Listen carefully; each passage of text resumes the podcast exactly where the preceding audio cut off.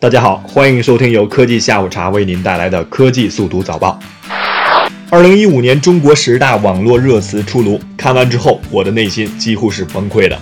十一月二十一日上午，由国家语言资源监测与研究中心、商务印书馆等单位主办的汉语盘点二零一五揭晓仪式在人民日报社举行。经网友投票、专家评议之后投票，评选出了二零一五年十大流行语和网络热词。其中，二零一五十大网络词语主要包括：重要的事情说三遍，世界那么大，我想去看看。你们城里人真会玩，为国护盘。明明可以靠脸吃饭，却偏偏要靠才华。我想静静，吓死宝宝了，内心几乎是崩溃的。我妈是我妈，主要看气质。怎么样？这十个热词有几个是你不知道的呢？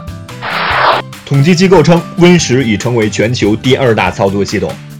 根据著名统计机构 State Counter 的最新数据，Win 十目前全球市场占有率为百分之十二点五八，已经超过了 Windows 八点一，成为全球第二大操作系统，仅次于 Win 七的百分之四十五点三六。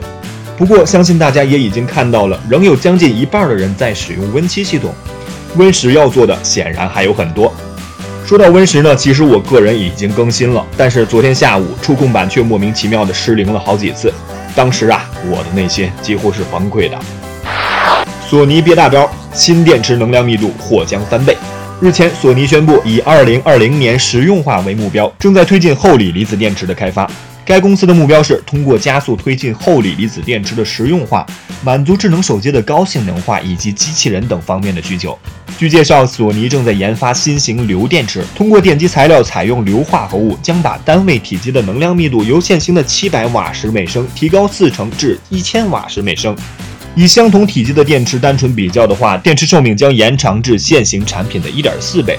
索尼首先打算将其用作智能手机的层压型电池，之后还将向其他用途推广。五年的时间，到时候智能手机是否还存在都是个问题。索尼还是加把劲儿吧。苹果飞船总部大楼被指抄袭济南齐鲁软件园。据香港《东方日报》报道，中国山东的网民认为，苹果尚未竣工的飞船造型总部大楼与二十年前就已经落成的山东省济南市齐鲁软件园非常相似。据了解呢，两座大楼都是一个环形的设计，环形建筑中间呢均为绿地公园。更巧的是，公园中心都有一座人工湖。不同之处呢，则主要体现在时代风格。苹果采用了现代风格的玻璃幕墙，而齐鲁软件园则采用了传统的象牙白石心墙。值得一提的是，网友对此的看法不一。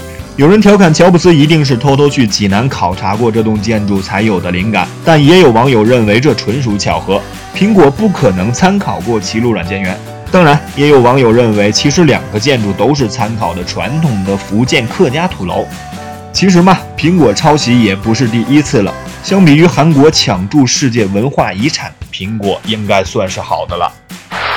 黑莓 CEO 表示，下一款黑莓手机将不会太贵。